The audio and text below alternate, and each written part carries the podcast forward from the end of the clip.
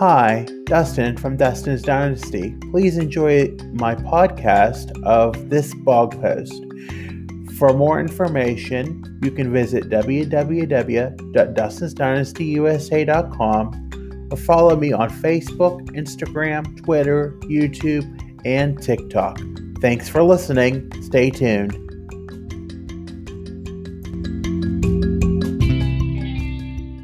In recent weeks, when things haven't gone my way or they don't occur the way I would like them to, I get angry.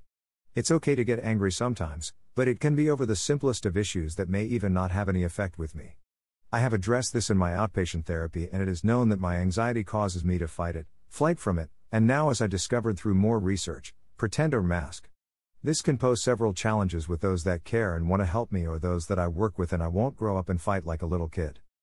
Controlling anger is a common issue for autistic individuals such as myself.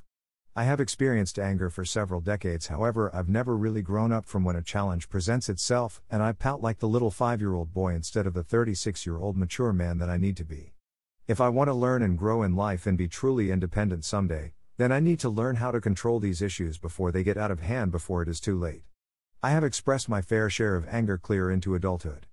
Now I certainly know that it is wrong and that I have replaced it with loudness and verbal arguments.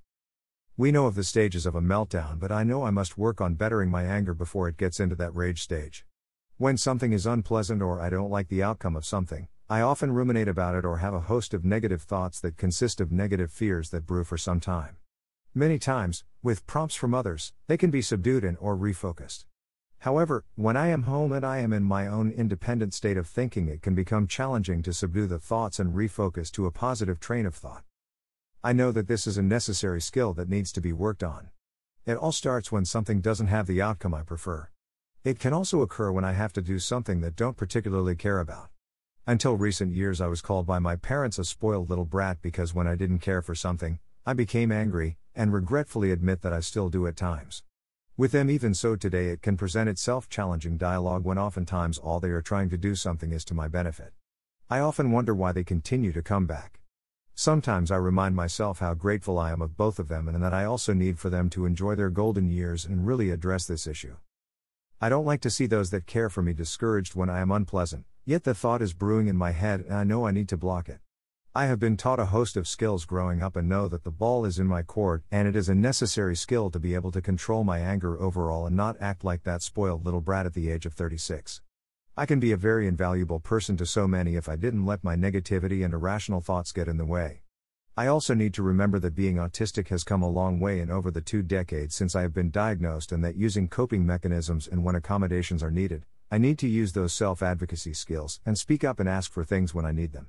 I also need to embrace my talents and focus on my interests more in order to not deal with idle time so that I do not have the irrational fears appear as heavy as they would by sitting idle. In the three and a half decades in my life, I have grown so much into a mature adult. I know that I need to grow up as my therapist says because I haven't dealt with the irrational fears and the brewing thoughts. The anger has been mostly subdued into a verbal form, but I know that there is room for improvement.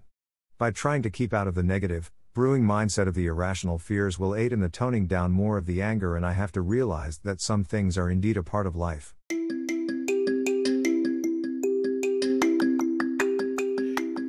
Thank you for listening.